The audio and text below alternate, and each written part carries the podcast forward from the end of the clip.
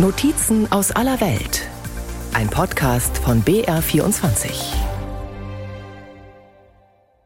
1896 wird in Bremen das Museum für Natur, Völker und Handelskunde eröffnet, heute bekannt als Überseemuseum. Zehn Jahre später lernt Museumsdirektor Hugo Schau ins Land auf einer Forschungsreise nach Ostasien und Ozeanien auch Karl Nauer kennen und schätzen. Der Kapitän der Sumatra wird zum Sammlungsbeauftragten des Bremer Museums. Eingeborenen Kanus und Geisterhäuser stehen ganz oben auf der ethnografischen Wunschliste von Direktor Schauinsland. Für 40 Reichsmark stöbert Nauer in Nordneuirland ein, wie es heißt, nettes, gebrauchtes, ordentlich verräuchertes Haus in bestem Zustand auf. Er lässt es abbauen, verpacken und nach Bremen verschiffen. Noch heute zählt das berühmte Malangan-Haus von Karl Nauer zu den besonders wertvollen Objekten im Überseemuseum. Mein spektakulärstes Objekt aber war ein Kanu, das einzige noch erhältliche Kopfjägerkanu von den Shortland-Inseln. Zehn Meter lang. Ein vergleichbares Stück steht nur in London. Auf den Admiralitätsinseln habe ich ein hübsches Kanu mit Krokodilsköpfen ergattert und auf den Salomonen zwei Buka-Kanus. Ethnographica zu sammeln ist das eine, aber die Luders zu verpacken, das soll der Teufel. Von chinesischen Zimmerleuten lässt Nauer in Rabaul große Holzkisten für die fragilen Objekte bauen. Verpackung und Transport sind sehr kostspielig. 1908 begleitet der Kapitän einen wissenschaftlichen Angestellten des Bremer Museums, Ludwig Kohn, auf einer Expedition nach Deutsch-Neuguinea und wird dafür monatelang vom Dienst freigestellt. Auf den Salomonen mussten wir uns erst einmal ein Sack-Sack-Haus bauen. Das Dach wurde mit Sagopalmenblättern gedeckt und bot Schutz vor dem Dauerregen des Nordwestmonsuns. In Toboroi nahmen wir an der Leichenverbrennung eines kleinen Mädchens teil. Ein Hai hatte ihm ein Bein abgerissen. Und auf Tiop feierten wir mit den Einheimischen ein Sing Sing, ein Tanzfest zum 50. Geburtstag von Kaiser Wilhelm II. Nauer und Kohn liefern auch detaillierte Aufzeichnungen über Sagen und Lieder der indigenen Stämme, über Zauberei, Initiation und Bestattungsrituale, über Hausbau, Nahrungszubereitung und vieles mehr. Sie sammeln Kanus und Körperschmuck, Fischereizubehör, Waffen und Musikinstrumente. Rund 700 Objekte. An Direktor Schau ins Land berichtet Ludwig Kohn. Als Resultat der Reise wird das Museum eine Sammlung erhalten, die wohl so ungefähr alles enthält, was hier aufzutreiben ist. Da hier das Primitive sehr schnell im Schwinden begriffen ist, glaube ich, keinen schlechten Griff gemacht zu haben. Wir gehen beim Sammeln bis ins Kleinste. So eine Expedition war schon was anderes als meine kurzen Stippvisiten an Land während der Rundfahrten mit der Sumatra. Einige Wochen lang lebten wir mit den Einheimischen in ihren Dörfern zusammen, auf uns allein gestellt und ohne Schutz der Kolonialmacht. Ein richtiges Abenteuer. 1912 bricht Karl Nauer mit Ludwig Kohn zu einer zweiten Expedition auf. Sie führt nach Manus auf die Admiralitätsinseln und nach Aitape in Neuguinea. Natürlich habe ich Kohn auch meine eigene Plantage gezeigt. Londip, eine Kokosplantage am St. Georgskanal im Norden der Gazelle-Halbinseln. 150 Hektar groß. Kokosnüsse statt Kühe. Schon komisch für einen Allgäuer. Mitten in der Plantage lagen übrigens einige Sulka-Dörfer. Den Eingeborenen haben wir Tanzmasken abgekauft, auch Tanzhüte, einen riesigen Sonnenhut und Grasanzüge. Das feuchtheiße Tropenklima hat auch für Nauer Folgen. Er erkrankt an einer schweren Form der Malaria und in der Folge an Schwarzwasserfieber, weigert sich aber in ein Sanatorium zu gehen und quartiert sich stattdessen zur Kur in einem Hotel in Hongkong ein und hätte ihn dort ein Page nicht rechtzeitig gefunden, dann wäre der Herr Kapitän nach einem Schwächeanfall jämmerlich in der Hotelbadewanne ertrunken.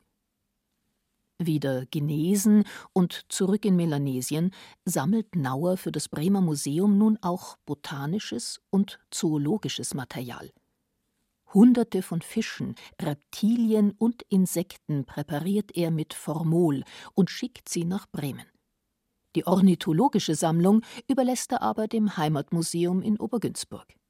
Eine Vogelsammlung halte ich auch für gute christkatholische Seelen für unverfänglicher als meine Prachtkerle mit ihren außergewöhnlich stark veranlagten Genitalien, die Pfaffen und anderen schmutzig veranlagten Geistern nur unruhige Nächte verursacht hätten.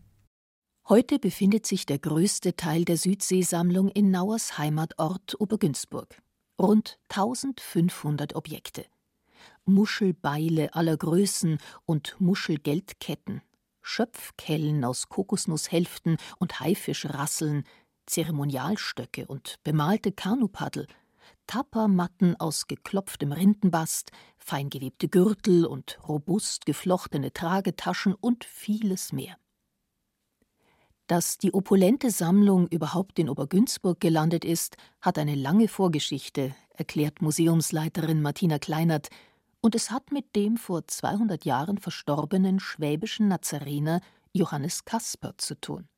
Als der im 19. Jahrhundert starb, hat er seiner Heimatgemeinde eine Reihe Bilder vermacht. Und für diese Bilder wurde ein Museum eingerichtet. Das war ein Stockwerk in der damals neu gebauten Gablerschen Kleinkindbewahranstalt. Diesem Grundstock heraus hat der Marktrat so um 1900 herum beschlossen, Altertümer zu sammeln. Quasi eine volkskundliche Sammlung. Mit der Leitung dieses Museums war der Limonadenfabrikant Josef Weiß beauftragt, der gleichzeitig im Marktgemeinderat saß. Und überliefert ist ein Brief von Josef Weiß an Karl Nauer, als nämlich München schon hier war, also ein Vertreter vom damaligen Völkergründemuseum, der ja die Nauersche Privatsammlung in seinem Elternhaus erstmal inventarisiert hat und dann die schönsten Stücke nach München gebracht hat, absolut mit Nauers Einverständnis. Daraufhin hat Josef Weiß es mit der Angst zu tun gekriegt, hat alles geht nach München, es bleibt nichts hier. Zu telegrafieren in die Südsee ist aber zu teuer. Deswegen schreibt er einen Brief, wo er sagt, dein Schulfreund Josef Weiß schreibt, warum gibst du alles nach München? Wir haben doch ein Museum in Obergünzburg. Von Nauer kommt die Rückmeldung, er schickt erstmal Vogelbälge und später verhandelt er dann mit Schermann in München und holt einen Teil der Objekte zurück für die Schenkung an Obergünzburg. Und dann wurde eben 1913 gleich das Museum eingerichtet, auf dem Dachboden der ehemaligen Mädchenschule. Weil die Mädchenschule mit Beginn des Ersten Weltkriegs zum Lazarett umfunktioniert wurde, war die Südseesammlung gleich wieder unter Verschluss. Erst 1922 konnte sie in der wiedereröffneten Mädchenschule dauerhaft präsentiert werden bis das Heimatmuseum 1990 ins ehemalige Pfarrhaus umzog und die Nauersche Sammlung im Pfarrstadel deponiert wurde. Was den Objekten nicht gut bekam, resümiert der frühere Museumsleiter Karl Fleschutz. Die Exponate waren ja in diesem Pfarrstadel den Unbilden der Allgäuer Witterung ausgesetzt, kalt, warm. Unten sind die Mäuse rein, oben da waren die Spinnen, Staub und alles, wie es halt in einem Feldstadel war. Und das größte Problem war der Schimmelbefall. Das war Allgäuer Camembert-Schimmelpilz. Und der ist nie aufgrund der unmöglichen klimatischen Verhältnisse nie zum Ausbruch gekommen. Der hat immer nur so hingedümpelt. Das waren Stecknadelkopf große weiße Punkte. Die musste man halt Stück für Stück mit Pinzette und mit Q-Tips und Alkohol und Wasser entfernen. Aber wir waren überrascht, dass nach dem Reinigen die Sachen immer noch so gut erhalten sind. Besser wie manche Exponate von großen Völkerkundemuseen, weil die haben schon in früheren Jahrzehnten versucht, Sachen mit Chemie, mit Klebern und so weiter zu festigen und haben dann hinterher festgestellt, diese Chemikalie hat unwiederbringlich zerstört. Dieses Geld hatten wir nie, diese Wissenschaftler und Techniken hatten wir nie in Obergünzburg und es war aber auch der Erhalt dieser Sammlung. Dank eines Fördervereins und großzügiger Mäzene am Ort wurde dann ein neues Haus für die Südseesammlung gebaut und 2009 eröffnet. Seitdem ist auch die Provenienzforschung ein wichtiges Thema. Doch die genaue Herkunft der unzähligen Objekte aus Nauers Hand, die früheren Besitzverhältnisse, sind kaum noch zu eruieren, sagt Martina Kleinert. Wir haben in den letzten Jahren die ganze Sammlung nochmal in die Hand genommen, alles fotografiert, jedes Objekt uns angeschaut und haben tatsächlich an zwei von circa 1500 Objekten noch Objektanhänger gefunden, auf denen ein Ort und eine Jahreszahl wirklich verzeichnet ist. Vielleicht gab es das häufiger, ich kann es nicht mehr sagen. Nach 100 Jahren sind viele Dinge verloren gegangen. Tatsächlich geben uns die Objekte selber Auskunft darüber, woher sie stammen. Also ich kann an den Objekten eigentlich sehr gut bestimmen anhand der zeitgenössischen Literatur, also Zeitgenossen Nauers, Richard Parkinson, 30 Jahre in der Südsee. Das ist das Standardwerk, das ich zu Rate ziehe. Dann kann ich einfach die Objekte mir genau anschauen und sagen, von welcher Insel sie stammen, zu welcher Ethnie ich sie zuordnen kann. Was ich von Nauer nicht habe, sind genaue Aufzeichnungen darüber, wo er die Objekte erworben hat, wo er sie vielleicht gefunden hat, wer sie ihm besorgt hat. Was ich aus den Quellen weiß, gerade aus den Quellen anderen Museen, die Stücke von ihm haben, weil er da korrespondieren musste mit Direktoren, mit Kolleginnen, weiß ich, dass er natürlich gar nicht alles selber direkt vom Hersteller, vom Urheber erworben hat oder eingetauscht hat, sondern Mittelsmänner hatte. In erster Linie war Karl Nauer ein cleverer Allgäuer Geschäftsmann, der wusste, wo welche Objekte günstig zu bekommen waren. Souvenir, Trophäe oder Unikat, altes Glump oder neues Kunsthandwerk. Es ist bekannt, dass besonders begehrte Objekte, vor allem Waffen und Masken, von den Indigenen quasi im Akkord angefertigt wurden.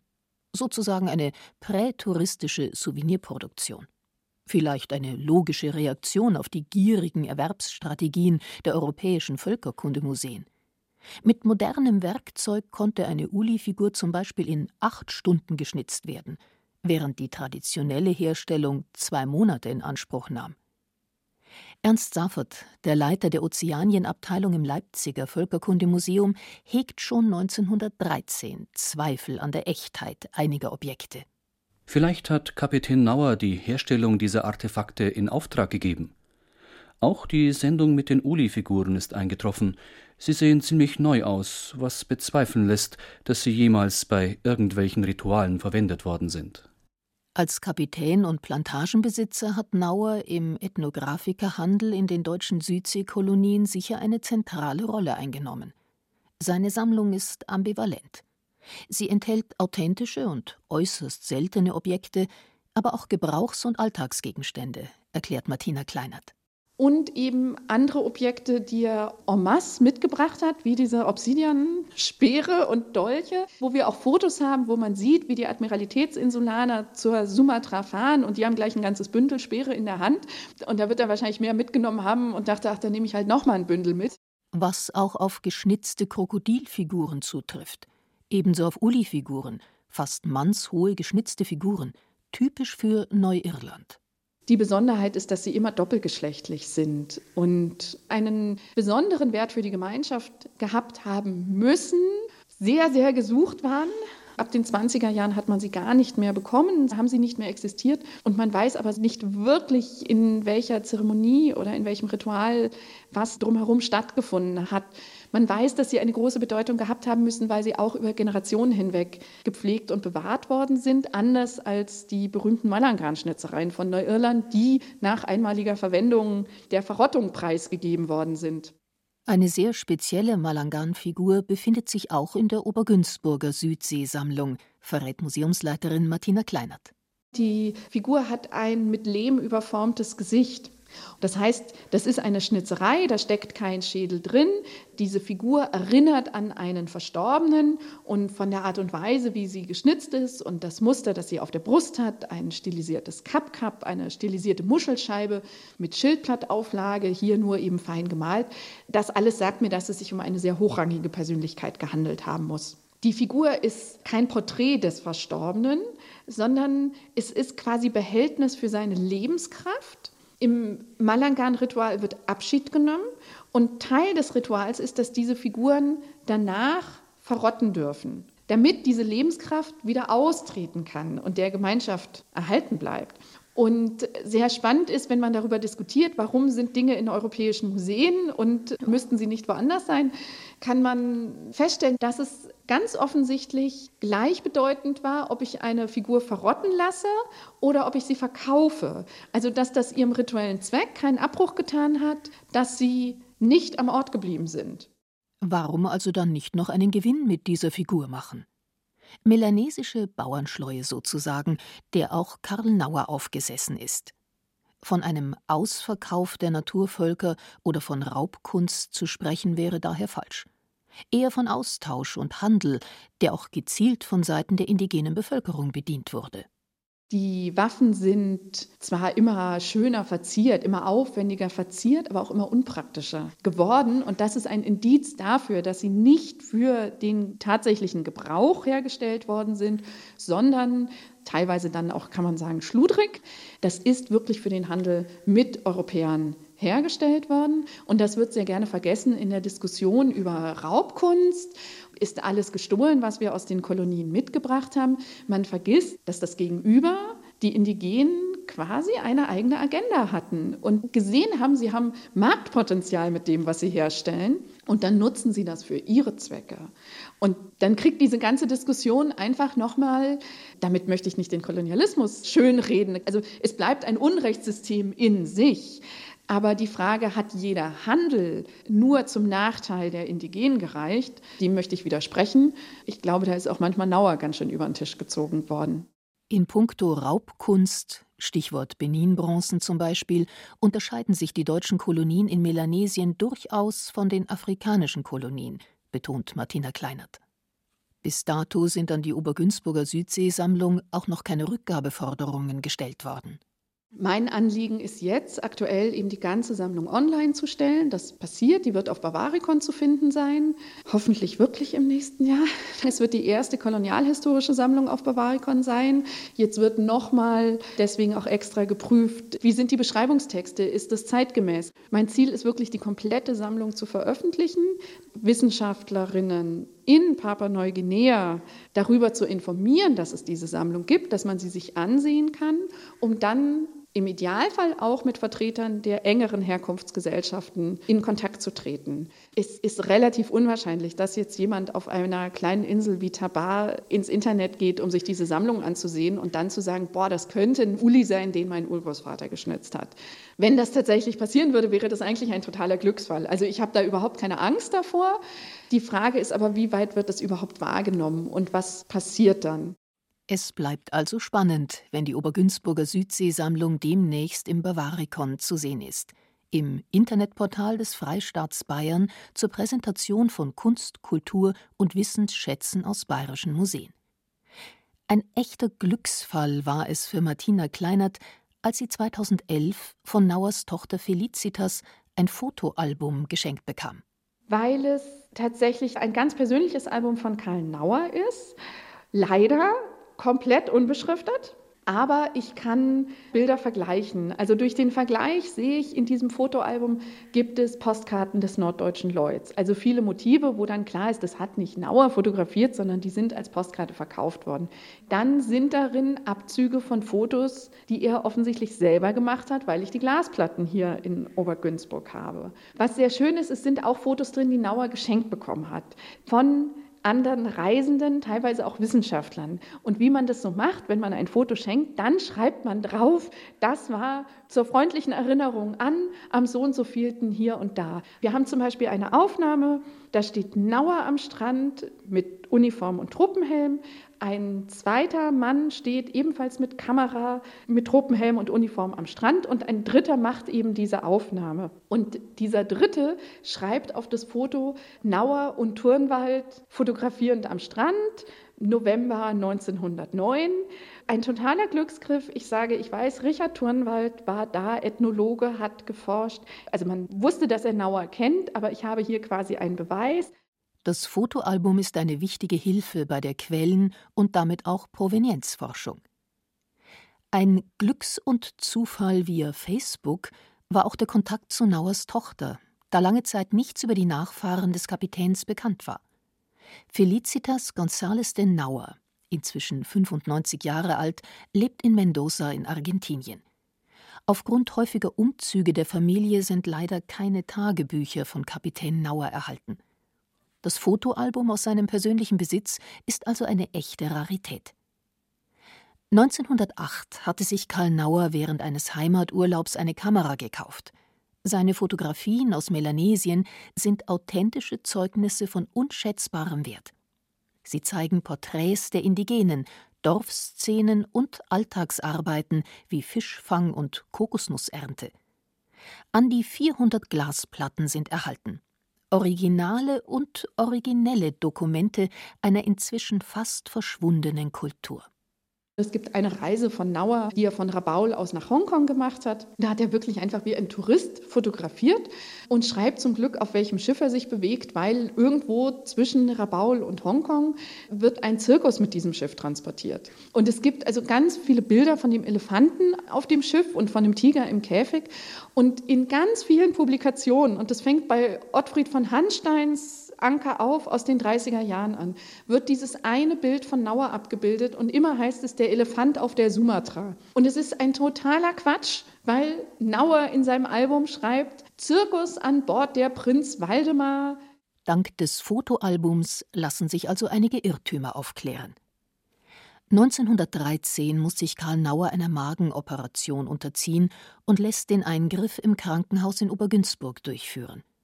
Dann kommt der Erste Weltkrieg und damit auch für Nauer der Abschied von der Südsee. Er wird zur Kriegsmarine einberufen, dient auf einem Minenräumboot in der Ostsee und auf einem U-Boot-Mutterschiff im Mittelmeer.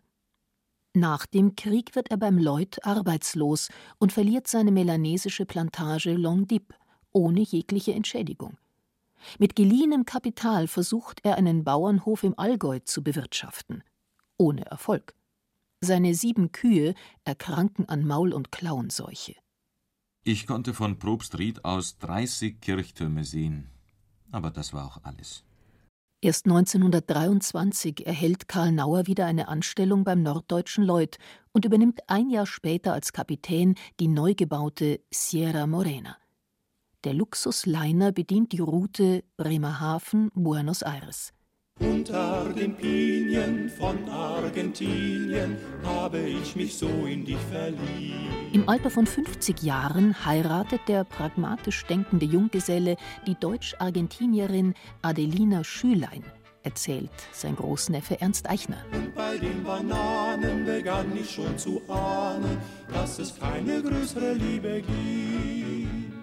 Bevor er den Heiratsantrag gemacht hat, hat er sie gefragt, ob sie melken kann. Er musste an seinen alten Hof im Popstreet noch denken, ob ihm dieses Schicksal nicht noch einmal widerfahren würde. Und die hat mit einem klaren Ja geantwortet und damit ist die Heirat eben zustande gekommen. Bis März 1935 fährt Nauer auf der Südamerika-Linie des Norddeutschen Lloyd. Zum Ende seiner Kapitänslaufbahn soll er noch zum Kommodore befördert werden. Doch dazu kommt es nicht mehr. Kurz vor seiner Pensionierung wartet beim Einlaufen in Bremerhaven die Gestapo auf ihn. Nauer hatte dem katholischen Geistlichen Johannes Beil zur Flucht verholfen. Der Priester und Missionar hatte gegen das NS-Regime gepredigt. Als er auf Nauers Sierra Morena nach Brasilien unterwegs ist, trifft der Haftbefehl per Funkspruch ein. Nauer weigert sich jedoch, die Verhaftung vorzunehmen. In seinen Memoiren schreibt Beil: Kapitän Nauer riet mir, in der Kabine zu bleiben. Wenn wir im Hafen einlaufen, hole ich Sie auf die Kommandobrücke. In San Francisco, wo Sie von Bord gehen wollen, bleibt unser Schiff draußen liegen und wir werden von einem Schlepper abgeholt. Sie können doch schwimmen. Ich bejahte. Gut, Sie werden Gelegenheit haben, über Bord zu springen, und einmal von Bord unterstehen Sie den brasilianischen Gesetzen. Von einem Mitreisenden, einem Parteifunktionär der NSDAP, wird Nauer denunziert. Doch bei der Rückkehr nach Bremerhaven trickst er die Gestapo aus, erzählt Ernst Eichner. Wie er auf der letzten Fahrt war, kommt der Lotse an Bord und hat gesagt, Sie, auf Sie wartet man schon. Da hat er eben dann mit Hilfe seiner Mannschaft sich verstecken können und ist als blinder Passagier nach Südamerika zurück. Er hat damals immer gesagt, ich müsste ein schlechter Kapitän sein, wenn ich auf meinem Schiff nicht einen Fleck finde, wo ich mich verstecken kann, den niemand findet.